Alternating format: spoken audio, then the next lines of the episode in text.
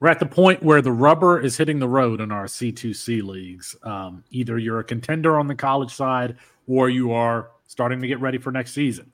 One of the reasons why I love having these conversations with Mr. Waldman, Matt Waldman, joining me here, as always, for this show, is we get a real sense of value of these players who are becoming draft eligible. And we know that they can be trade pieces, but we need to find the trap doors and the, who are the players that are trapdoors and who are the players that have some actual substance? Or Matt, as you would say, um, you'd use the cake and frosting analogy. We need to separate those two. Malik Nabers. we're going to find out today if he is a trapdoor or if there is some substance to his game. Um, I wanted to talk about him because I saw you tweeting about Malik Nabers uh, this week or on Saturday, actually during the game. Maybe it might have been last week because he got it a, a really big. He's played really well. When you turn on the tape and you watch Malik Nabers, what is it that you see? A refined wide receiver, um, someone who understands how to run routes at pretty much every phase of the route. And he honestly looks at times like he's toying with defenders in the manner in which he runs routes. He looks like he has a lot more in his bag than what sometimes he even shows. Um, and what he shows is pretty substantial in terms of all the various release moves that he has with his hands and his feet and how he can combine it. Um, he's also skilled with the variety of breaks that you want to see. You see someone who who can snap the turn on a stop route and he can give that one long break step at full speed. Um, he has a false acceleration break where he can do the two steps and run out the route back to the quarterback and get friendly. He has the one long three quick break steps that are precise. He has a strong drop and pop break where he can turn hips inside, run out of the break off a drop of his hips. When you have those breaks, you pretty much run every route that you need to be able to run in the NFL. Um, now, speed, what's funny is most receivers that I watch, the hard breaks are the difficult ones. The speed breaks they have down. The speed breaks actually drift a little bit. He's at, that's where he might be at his worst. But you know, when you talk about route breaks and releases, then you watch him catch the football, and he's tough. He can he can win in tight coverage. Watch him against Georgia at a number of tight coverage catches. He also could catch a ball high pointing it with a linebacker bearing his um, helmet into his chest and then him ricocheting off of another defender who's hitting him in the shoulders and head and come down with the ball like it was nothing. Um, when I watch players like that, I and and then make late turns at the boundary and be able to make adjustments to targets that aren't always accurate, and certainly they aren't always accurate coming from LSU's quarterback. Um, I'm a fan and I believe that he is a legitimate early round receiver in this class. I think this is the first show where we may have had excitement about the player coming right out of the gate. And it's interesting because um, we have had our squabbles with the LSU fans on our takes on Malik Nabers. We've called him a jack of all trades but master of none. Is his game? Is there any particular trait that you think of his that stands out more than the rest of him? Is he a, or more than the more than the rest? Is he a well-rounded player? I mean, is it route running, speed, contested catchability? I think so. That's that's that's the question. Our concern was is this is a good college player who might be productive, but we've seen some of these guys come through. Tylan Wallace was one out of uh, Oklahoma State. Um, that's the the name that we're that, that's the name that we kind of think of smaller contested catch wide receiver um so back to the but back to the question is there one trait of his that you think could he could use as a trump card uh, at the nfl level um no i don't think there really is though i would say his trump card at the at the level at the nfl level is that he does everything well enough and he's athletic enough to win in just about every facet you would ask him to win.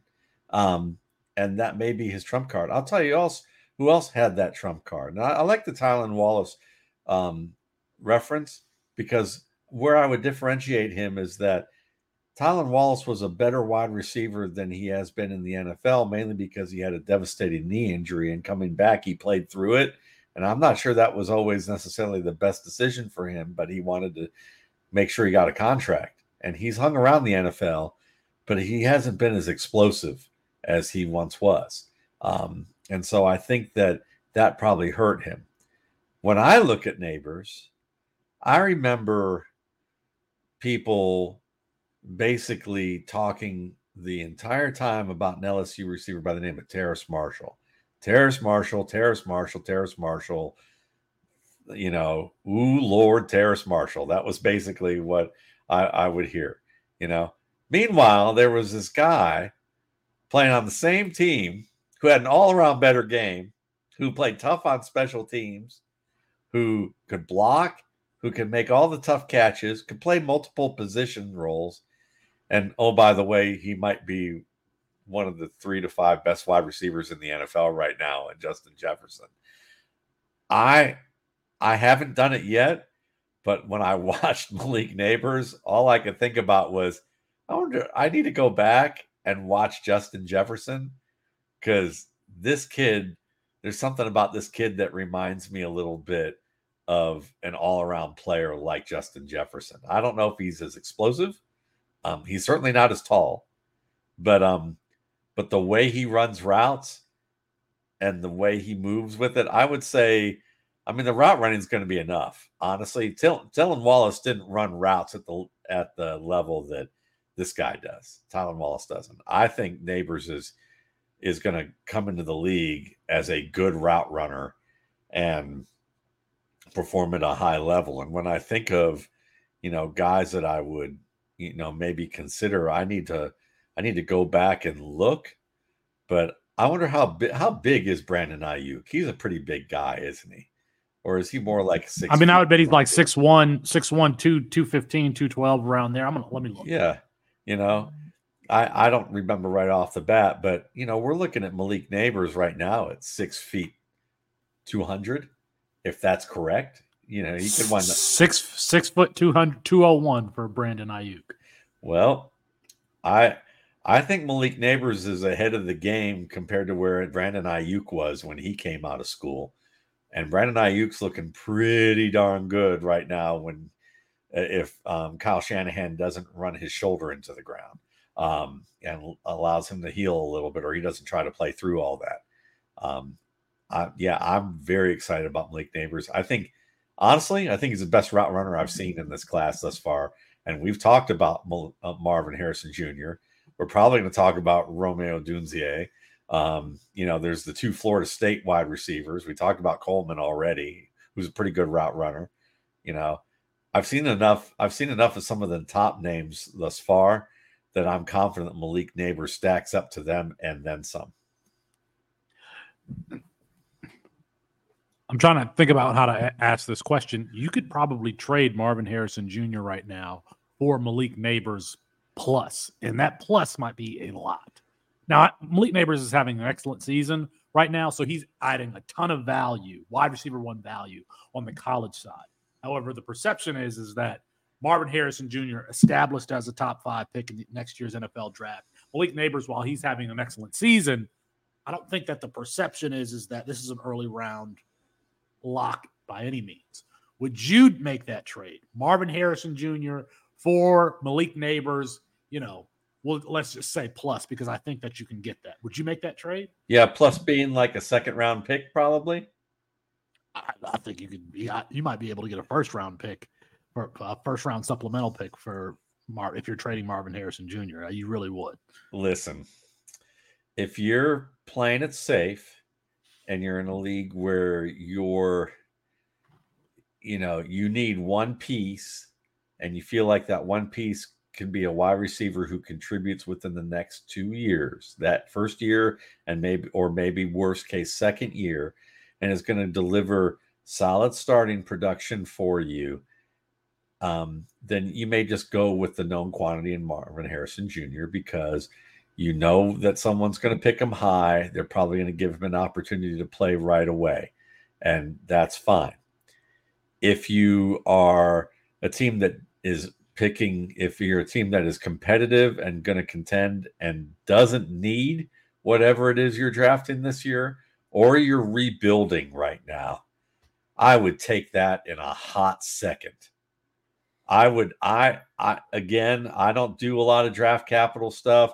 I don't know if Malik Nabers is going to be a fourth round pick or a third round pick or wind up being an early round pick, but what I see on tape is a is a more um, versatile route runner than Marvin Harrison Jr. in the way that Harrison's been used from what I've seen on tape, which doesn't mean that he can't do what Nabers does, but he hasn't been asked to and I've seen a far more technically solid pass catcher in difficult scenarios than what I saw out of Marvin Harrison Jr. And I'm someone that picked Marvin Harrison Jr. early in a Devy draft. But if I had known about Malik Nabers and this is what I saw on tape, I would have taken him. Malik Nabers, I'm looking at the League of Record draft. He was taken in the fourth round at the four uh, 03 behind other wide receivers Troy Franklin, Rome Barry and Brown, the freshman Zachariah Branch at USC, Tetairoa McMillan, Luther Burden. That's probably fair right after Malik Nabers. uh, Carnell Tate, the freshman at Ohio State, Brandon Inniss, another freshman at Ohio State, Marquarius White, Jalen McMillan, the slot wide receiver there at Washington, Malik Benson, the uh, uh, JUCO transfer at Alabama. So, you know, you're Marvin Harrison Jr. in this draft went 102 right after Caleb Williams. Malik Nabers here in the fourth round. Well, you know you can get them both. So that's great. And I'm telling you right now, it's not like I watched Malik Nabers against Colorado School of the Mines, Hawaii School of the Diamond Rocks, and you know, um, you know, wherever else, you know, that you can think of an imaginative name that doesn't denote football at its highest level. I watched him against Mississippi State, Florida State this year, Georgia last year, and Alabama last year. And he looked good in all those games. He looked like the best receiver on the field in all those games. Um, and that's saying something to me. He plays on the left and right sides of the formation. You can see him in the slot. He's most often used as a flanker, which is really where I think his natural fit's going to be. Um, and he just, I think he gets it. Like, you know, again, I liked Kayshon Boutte, you know, and Kayshon, Kayshon's got a little bit of work to do ahead with his game, but I saw him more as, a you know, kind of a Robert Woods, Jarvis Landry mashup who needed, who was aspiring to be one of those two or combination of those two players. And he got in the, he got in the lineup early for the Patriots to begin the season. Now, he made a couple mistakes and we haven't seen much of him since. But what that tells me is that he had a good enough camp for a Patriots team that basically look, look at Mike Vrabel. Mike Vrabel is a mm-hmm. Patriot acolyte. He doesn't say a nice thing about a rookie ever, but he did take Tyjae Spears and put him in there in the Superdome and said, Kid, you're going to be our primary pass protector and you're going to handle twisting defensive linemen. And I have so much confidence in you that I know you're going to do it in the din, the noisy din, eardrum bleeding din of the Superdome and handle it like you're a five year pro. And he's been handling it that way, you know, the, for the season. Hasn't said a nice thing about Tyjae Spears, I don't think. Said anything, but the actions say something. So when Bill Belichick and company give Kayshon Boutte opportunities, and give them to him, and he gets some opportunities even late to affect the game. Maybe they don't think he's quite ready yet. But I remember they didn't. They were they weren't saying nice things about Steph um, Rhamondre Stevenson two years, three years oh, ago either. Not not at all. Not that, at that all. running backs coach was talking about what did he what did he need to work on? Everything. Yeah, Dom Fears was yeah. just like, let's not put him in a gold jacket yet because he had a big run in the preseason. But now mm-hmm. where are we at with Rhamondre Stevenson? And some people say, well, last week was Ezekiel Elliott outgained him. Okay, well, the you know, now that we've got that out of the way, let's talk about the reality of what he's been the past two years for that team. Yeah. So Kayshon Boutte may still, you know, eventually be a good player. But when I watch Nabers, I mean, he's the top of my board right now. That's just yeah, you know, that's that's where he's at. That's how good I think he is. Um, and look, this time about a month, maybe about 11 months ago, I was talking about Michael Wilson this way you know. So and Wilson's starting for an Arizona team. He's starting, yes. and, and I have him rostered in places because of you. Because and, of you. Yeah, and Rondale Moore, meanwhile, who was my 11th rated receiver that year, when everybody thought he was the next Steve Smith, is really the guy I compared him to on the low end is Tavon Austin. He he's going, he's getting sucked into the Tavon Austin vortex as a player because he can't track the ball like a premier wide receiver. He doesn't win contested catches. I've seen people on the some of the Twitter scouts go, "No, yes he can. Watch this practice tape where he ran the corner fade and he caught the ball tracking it over his shoulder." That's that's kind of like saying, "No, it's you know, me saying, "No, this is green." That's not green. Then someone showing me like pink and going, "See, that's that's green." You know, that uh, it doesn't make any sense. All I know is that this kid, this kid Nabers, he may not be physically like a physically dominant player. He may not be the next, and he may not seem like he's the next in the long line of logo scouting specials at Ohio State or or wherever else that you would look.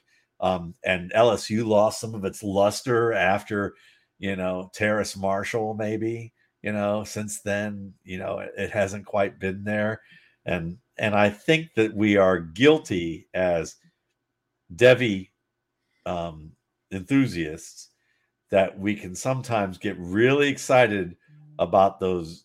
You know, I call them the big men little coat players. You know who who come in. They, they look like they look like man sized, ready to go options who produce well early, but their games don't quite grow. You know, or they just are they're associated with a logo, and maybe he was associated with the bad end of this logo, but he's he shouldn't be. He he he might be he might be the third best LSU receiver I've seen in a while, and the only two ahead of him is arguably the best wide receiver. Well, really, the two two of the five best wide receivers in football, if you ask me, and Ja'Marr Chase and Justin Jefferson. I don't know if there's a receiver I would take ahead of those two guys even Tyreek Hill, even Davante Adams. If you gave me those two, I would probably just, I, I, I would, I'd probably say screw it to a lot of other positions and wait till later because I'd be, I'd be thrilled to have those two guys on the same team. I am going to be adding uh, Malik Nabers to my C200 rankings. I'm doing that right now. Um, I guess I don't need to ask you the final question whether you're buying or selling them. Oh yes, I'm buying. Because you are 100 percent buying. You are 100 percent buying. I'm 110 percent buying. Like I, if you're going to give me extra to get him, if I have a good team, if I have a good team, and someone's going to give me a first round pick and Marvin Harrison for this kid, I might be wrong. But if I don't need, if I didn't need Marvin Harrison, I'm going to go for that because I believe in Malik Nabers as a as a talent. And I was talking about him to somebody else today who is an esteemed um, draft analyst in in in big media, and they didn't bat an eye when I mentioned him at the top of the board along with some of the names that we talked about today. Now they had they had Harrison over him, but um, but the fact that he's in the conversation, um, I think tells you that if that's the case, you're getting a bargain, and you're and if you can get you know decent change in the transaction for something like that, or just know that you're going to be able to get both. I mean, uh, in the past, I mean, when did when did just where was Justin Jefferson to begin his final? It was year? probably yeah fifth, fourth, yeah. fifth round. Yeah, you, here we go again. Here we go again. It was after Marshall and Chase. It was definitely after Marshall and Chase. Yeah. Um, he was the oh by the way receiver. He was. Yes, he was. Yes, he yeah. was. Well, uh, go get Malik Nabers. Matt, thanks for your insight. My pleasure.